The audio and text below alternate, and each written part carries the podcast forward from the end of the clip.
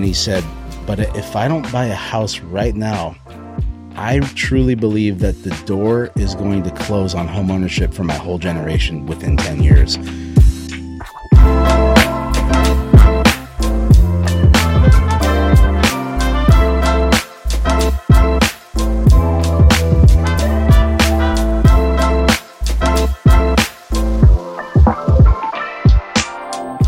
This is the Money Whole Podcast. Please make sure to like, subscribe, download, and leave us a comment.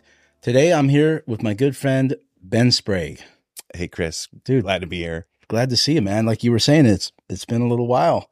I know it's been a few weeks. Figured we would kill two birds with one stone. We would catch up and have a conversation. But no, Ben, your story is is really amazing. And when I thought about doing this, I call it money whole, and we're still trying to figure out what that means. But for me, what it means, for me, what it means is money is a part of being a wholehearted human.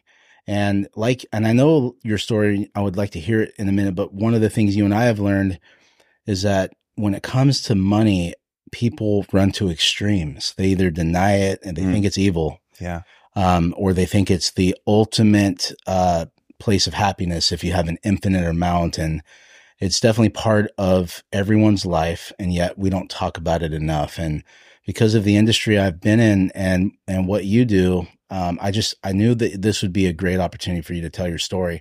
You know, so for people watching, I would love you to just you know tell people who you are, what you do, and then you know how you grew up, specifically with your earliest memories of your feelings and belief systems around money. yeah, yeah. Happy to do that. Um, my name is Ben Sprague, and I I'm born and raised here in the Redding, California area, and I've been married for almost 22 years to my amazing wife Nicole that you know, and I have three incredible kids, and uh, we just have the most amazing life. Every day, I just can't believe like where I've been, where I am now. Um, I'm just filled with gratitude. Um, so I love being in Redding. I love this area.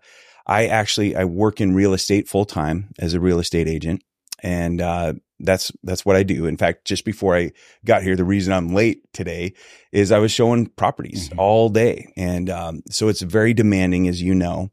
Um, but I also pastor a small church on the side that you're a part of, and I Mhm. love being a part of that. But uh, so that's what I do, and and being born and raised here, I was I was born into an amazing family.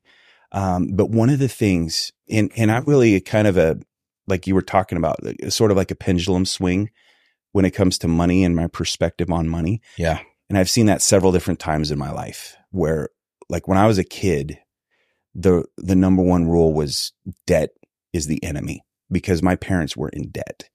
And so I remember it it felt like every few months there was like a blow up of some sort of financial thing with credit cards or or some sort of hole that they were in with money. And so all that I knew growing up was was you got to stay out of debt. Yeah. I hated having junky cars.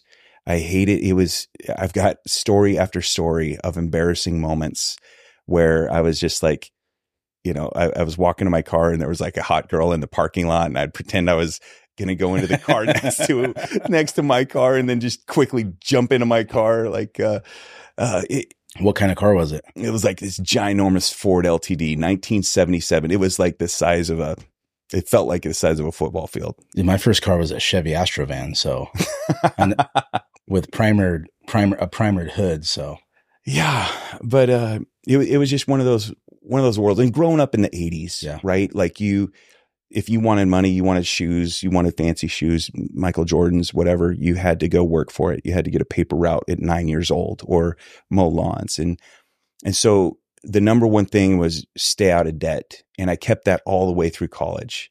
And uh, when I when I got out of college, I, I made it through college, got my degree without going into any debt but really what what was crazy about it is I got married right out of college and our first Christmas together, I was going to buy Nicole a cell phone. That was back when cell phones were all the rage. These newfangled phones that you can carry around with you. And um, it was remarkable to me that I could not even qualify to buy her a cell phone because I had no credit. mm, And so then I began to realize you in this world, you you need to have some debt. And I, I started to realize that there's a system and there's people that understand this system and there's people that don't understand Yeah. it. I didn't understand it. Yep. Uh, but from there, we went to Santa Barbara County. We were there for 12 years, um, working out. And, and I had a lot of friends that were very affluent and they knew how to work this system. And so the pendulum swang the other direction where I got to be around people who had a ton of money Yeah. and I saw the value of their lives, just the, the significance of their lives. It, it was just so petty hmm and I would see just the emptiness of it. And so the pen, pendulum swung in a different direction. And uh, so there was a probably in my 20s and early 30s, money was sort of the the devil, Yeah. and it Yeah. was sort of the enemy.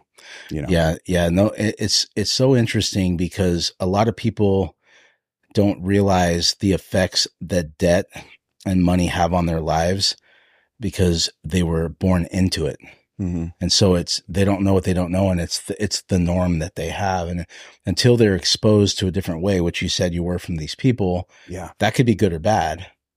Yeah. Um, we all have good and bad experiences. They don't see a different way. So, at what point for you, you know, because part of your story is like, and you shared this, like you and I met through Josh Barker Mhm. at first, and and then and now we're part of a church plant together. And I tell all my friends about our church plan. I, I, it's, such an amazing thing. It's small group, it. Yeah. small group of super powerful people. Um, but you, out of college, you also were a pastor and you spent some time in India. hmm So how did like walk us through like from from the point of college, getting married, how did you get to India? You know, it really came down to uh, the least, the last, and the lost. And I think it was part of one of those pendulum swings with my, um, you know, with the community we were in. Comfort and security were the number one thing. And I began to see the emptiness of that. And, and I think if you look at our American culture, you look at our world right now, what's the number one thing? It's safety. Yep. It's security. It's wealth. It's, and for some people, wealth is just a security system. Yep. Um, and I don't think that's really a great way to look at wealth. I think, you know, um, and- what began to change in me as I started to realize, wow, life is about taking calculated risks. Life is about living. Life is about doing what matters. And so the least, the last, and the lost became something that was really important to us. And so we, it, it was probably a five year process while we were in Santa Barbara County that we decided, you know what, let's, let's start looking for people who are on the margins. Mhm. And so we went to India with a business visa to help impoverished Muslims get on their feet using using business as a way to bless Yep. families. And so it was sort of that bridge. And um and it was I mean it sounds way more impressive than it was. Uh, it's still going on the little ministry that we started. We have a couple people that are still doing it. Um, started several different businesses, but it was all really small, and most of the businesses failed because we didn't have a clue what we were doing Yep. but we tried and we tried something and uh, so that felt great Yeah. But what while i was there that's when i really began to realize what wealth is about. Hmm because the only reason we were there and the ways that we were able to really make a difference was because there were people that used their resources for bigger things. Yeah. It was significant and uh, it was to make people greater. And that's i mean honestly like you know my my cheesy name for my business greater life realty but that's really i feel like that's my calling is better means it benefits you. Greater means it benefits those around you. And Mhm. and so that's when i began to realize that wait wait a minute. Like if you're a person of faith god god has a plan for wealth. And wealth has a lot more to do with like your bank account and it has a lot more to do with your security and you know how much of a buffer you have in your bank account. It, Mhm. it's it has to do with what are you doing with it? Like who are you affecting with it? And um so that became my passion. And so when i came back to the states it was like 2016 or something like that um that was in the back of my mind is having businesses that multiplied ministry opportunities. Mhm. having businesses, having a way to to accumulate wealth, but also a way to help people accumulate wealth, and not Mhm. just like money in the bank, but genuine wealth where where you're making people great around you. Yeah. Yeah. We, I think one of the things you said that's so important is is purpose. Hmm. And I, I, I, when it, when people have a lot of resources, wealth, money, and they don't have purpose, that's that's a dangerous place to be. And you know, if you think about anyone who has ever given, you know, modeled stewardship in a way that was attractive to you, Mhm. I bet you anything it's because they had a massive purpose that was driving them in life and they just so happen to also have wealth.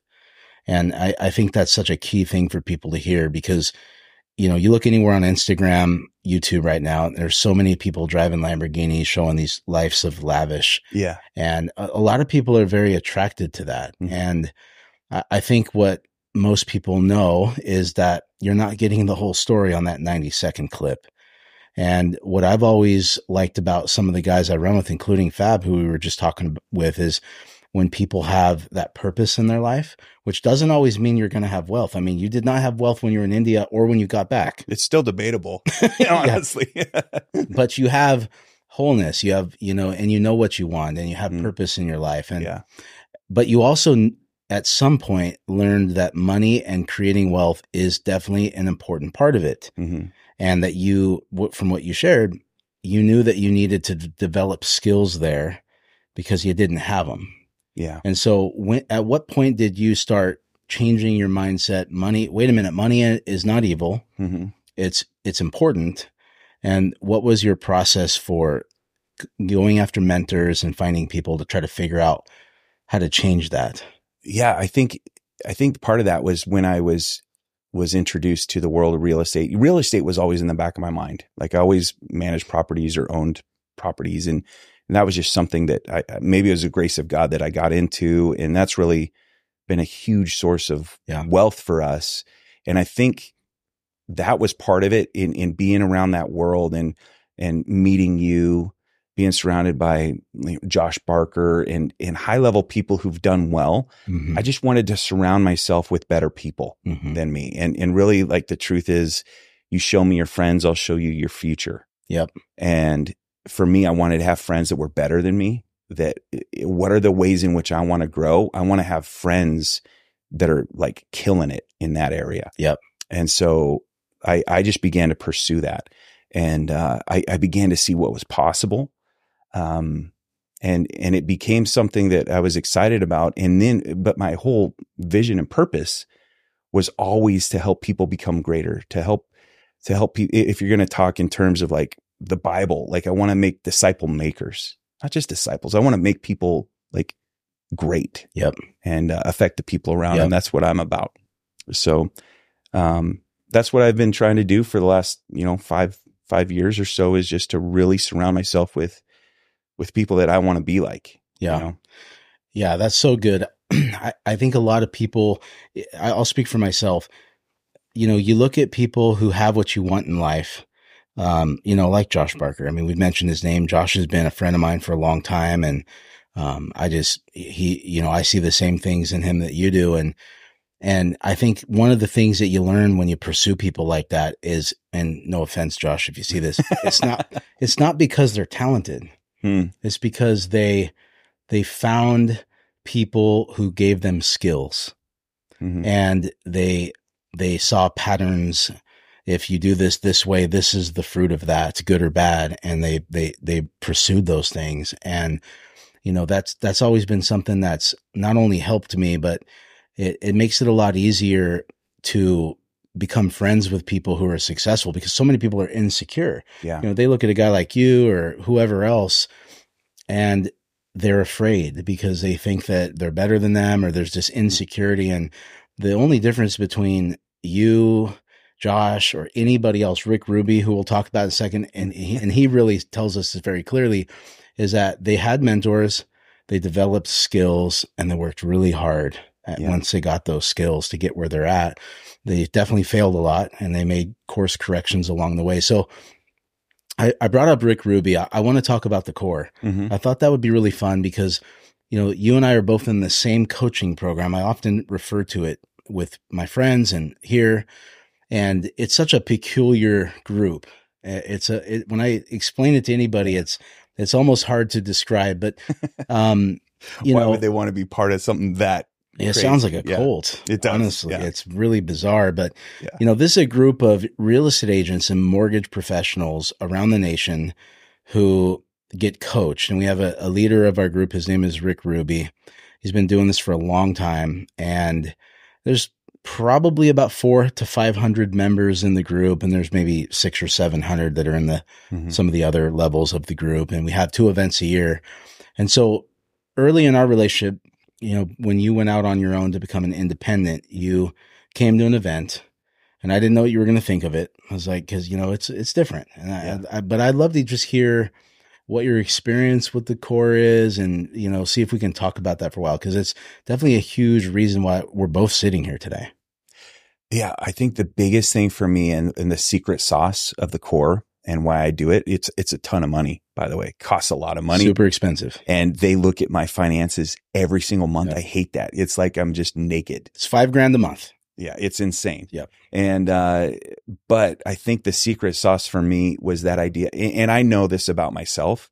There are some people that could get better by their own on their own. I'm not one of those people. Yeah. I need accountability in every area of my life, especially the ones that I want to grow on. I'm Mhm. like an addict, Yep. you know, when it comes to like diet and and exercising and whether or not I'm going to make my calls and do my work and do the things that I'm supposed to be doing. Yep. I'm just like water. I'm going to take the path of least resistance. So I needed a community that was going to try to sharpen me, going to, you know, invade my space, going to make it uncomfortable. And that's one of the things I love about the core is it's just not, it's not comfortable, right? Like Yeah. how, how often are you called out? Always. Yeah. I, I just yesterday I had a call and I was like, oh, Yeah.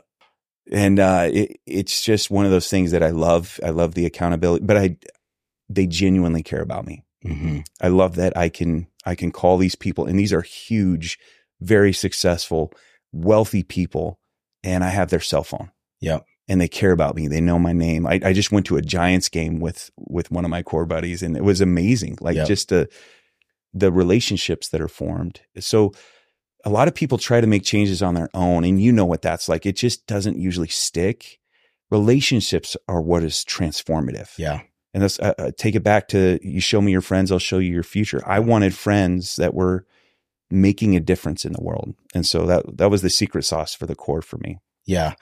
The core really helped me understand discipleship in a way that I Mm, didn't Yeah. before because being in the church, I'd heard that term thrown around so much and I never seen it modeled super well.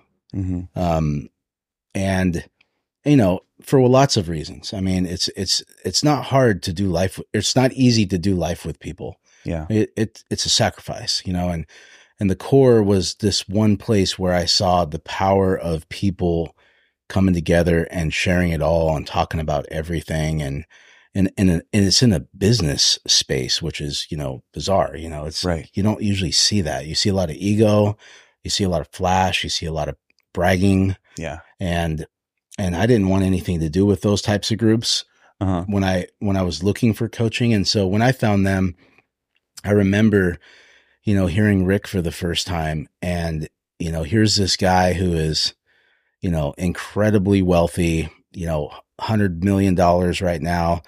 And yet he calls himself a blue collar millionaire. hmm And he, he, he, we were on a call the other day and he literally looked at us. He said, you guys want to know why my marriage is good and Hmm. I have such a good life? And he said, because I still know that I'm not anybody.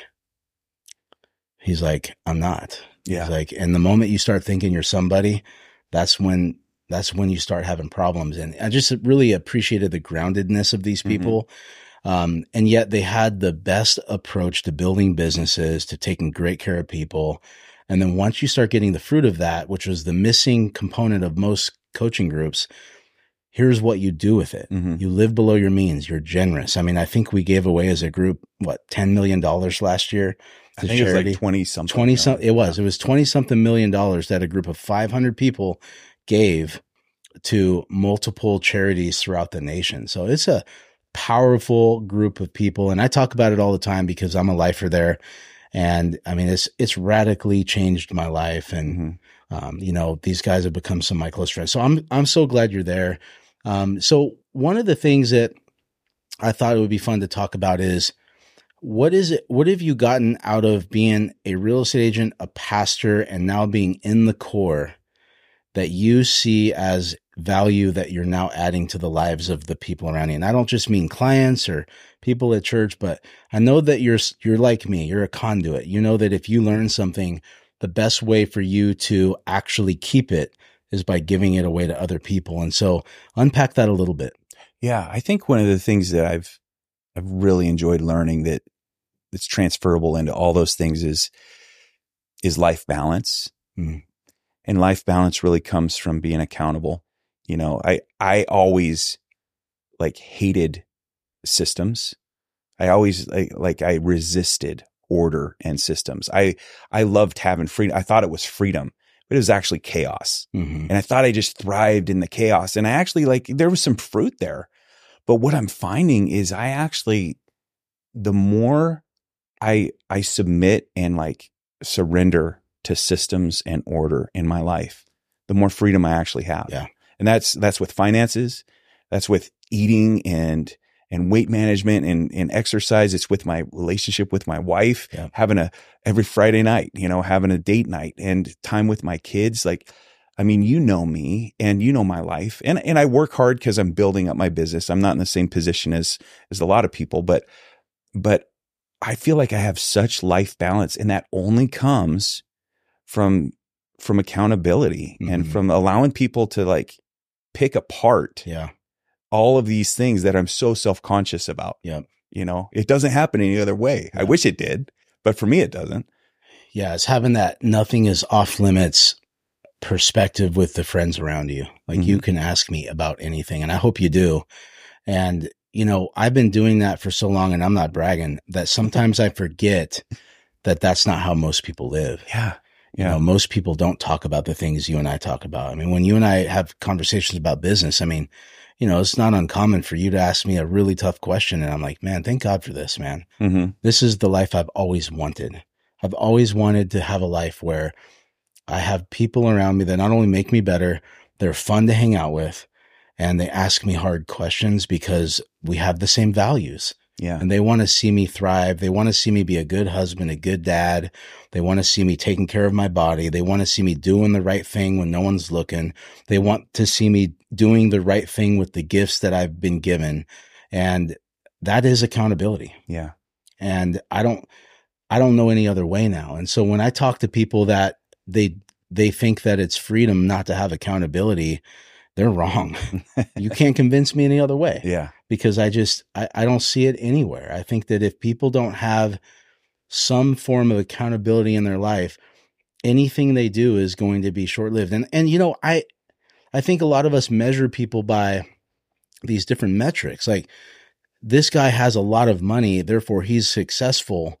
But how many people have you and I known over the years who had a lot of money, but they had a secret in their life that ended up destroying their life Yeah. and burned the whole thing down? Yeah. And so, so yeah, the accountability thing is huge. And I think that when we're talking to clients, you and I work with a lot of the same clients. That's something that I think separates a lot of people in business from their competition is that they're willing to ask hard questions hmm with their clients. You know, I, I was definitely afraid, for example. I was so afraid to start asking my clients, do you do a personal family budget? I guess I had this belief system, I guess, that there, that's private. I don't need to ask that question. They came to me for a home loan. That's all I need to do is give them a home loan. Right. But the moment I started crossing those personal lines with my clients was the moment my business completely changed. Mm. You you're not you're no longer a commodity. Yeah. You're no longer just another salesperson. You're someone who genuinely cares about them and people feel that Yeah. right there. Even if it makes them feel uncomfortable, if they know that you have their best interests in mind, it changes the relationship. Don't you agree? Oh yeah, I I think uh, the same thing with me is going through a, a wealth accumulator with every single client, whether you're a seller or a buyer. I sit down with you. I, I just did this with an older couple, Yeah. that's pretty much retired, and I still went through it with them just because I want them to know that that like their wealth matters to me, and it's not just I want to help you buy a house or sell a house. Like I want to help you accumulate wealth And wealth, it, it means more than just the money in your bank account, but it Mhm. means like wealth means freedom. Wealth means significance. Wealth means um, being greater and having a home. Having a home That's is so huge, important right now. One of those first steps towards that. Yeah. And it's maybe more important now than ever before. And I'd like to talk about that. You know, we're living in a time right now where, where we have inflation at Mm. levels we haven't seen for 40 years. You know, people are struggling. Yeah. Uh, 80% of America lives paycheck to paycheck. And the, the housing market that everyone thought would crash, it's proving to be very resilient. Yeah. You know, there's 14 million more households today than there was in 2007. hmm And yet the difference between 07 and today is there's only 700,000 homes nationwide. Is it down to 700,000 now? Yes. There was 4 million back then. Hmm. So people are, are now starting to understand that, wait a minute, there's not enough homes to rent, enough homes for sale, and there may never be. And I don't know if that's true, and I hope it's not, but I'll tell you, yesterday I had a client who was in his 50s buying a house. He's a scientist who makes a, a high six figure income, buying his first house. Hmm. And he said, The reason I'm buying a house is because if I don't do it now, I don't know if I'll ever be able to again. He said, I had a home in contract six years ago, but I backed out because I got scared last minute. Hmm. He said, I wish I wouldn't have done that. And I'm listening to his story and I'm thinking to myself, here's a guy who's probably an incredible, uh, he's, he's a scientist. He's very smart. He's gone to school. He's, he's a, he's a professional, hmm but like so many people, this super important aspect of his life, money, he never paid any attention to it. Hmm. And, and he didn't have people around him telling him how important it would be for him. And so, you know, he didn't even want to add up the amount of rent he spent over the years. The same day, a guy told me about his son who just graduated high school in Sacramento, and, or sorry, uh, college, who is trying to buy a house. And he's a millennial and he's a smart guy, works for a tech company. And he told his dad, I'm trying to buy a house right now. It's really hard. Sacramento's exploding right Yeah. now. And he said, but if I don't buy a house right now, I truly believe that the door is going to close on homeownership for my whole generation within 10 years. Now, again, I'm not saying that that's true, and I truly hope that it's not. But I think that the importance right now for people to get their finances in order and to realize how how much a car payment affects their lifestyle or having revolving debt when they go to buy a house, I think it's so important. And I'd love to just hear your thoughts on that. Yeah. Well, I, I think one thing that I see all the time is is people that are just listening to the white noise. You know, in, the news is, I mean, how what percentage of news is bad news? Like Hundred percent. why is that? It's because ratings, right? Yeah. Good news, fluff. It's not gonna. People don't watch that. People watch the train wreck. People watch the the high speed chase, and so uh, I think people hear so many, you know, just white noise. It could be their neighbor saying, "Oh, interest rates are so high," and it is tough right now. But as you and I know, getting into the market, you know, you, you marry the house, you date the rate, right? How often have you said that over the last Yeah, six six to nine months? I have too, because if you have a great house that you can afford, get into the market and just let let the housing market take it from there.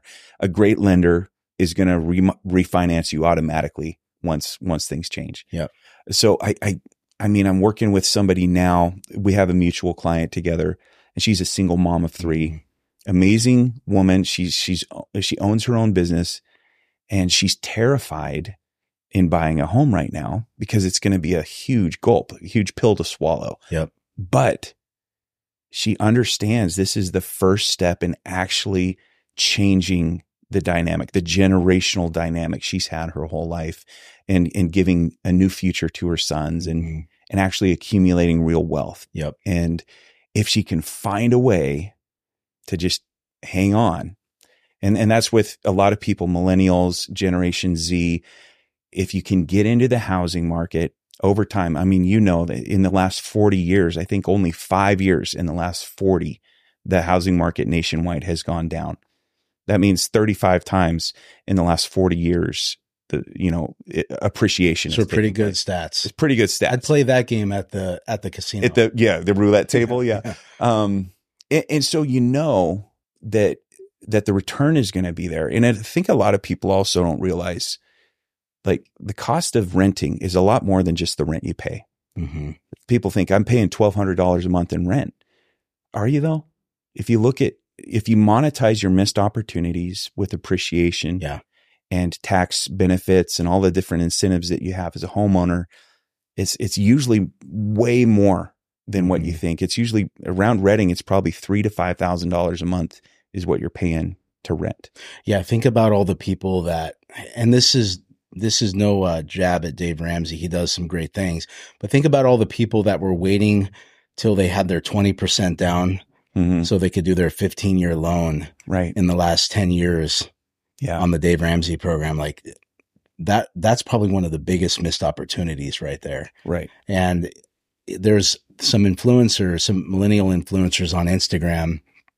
They just put a video out and they're financial uh, influencers. They got a ton of followers. And the video was why we are renting and waiting for rates to go down to buy our house. And, you know, the thing that people have to understand is that if we already have a market where there's less homes available than the people that need to buy them, I mean, I hear about it every day Yeah. tons of houses that are getting multiple offers on them. What happens when interest rates go down? Well, that demand is going to simply go up. It's the law of supply and demand, and it's a law. Yeah, it is. I would love to see rates go down. There's nothing more that that I would love to see than people get a more affordable payment. I remember back in 2011 and 12, I was doing FHA loans on $70,000 homes here in Shasta County. Hmm. People were buying a house with no money down or very little down and their payment was five, 600 bucks a month. Hmm. And the further we get away from that, Ben, I, I got to be honest with you. I'm believing that that was a time in history that will never come back. Hmm.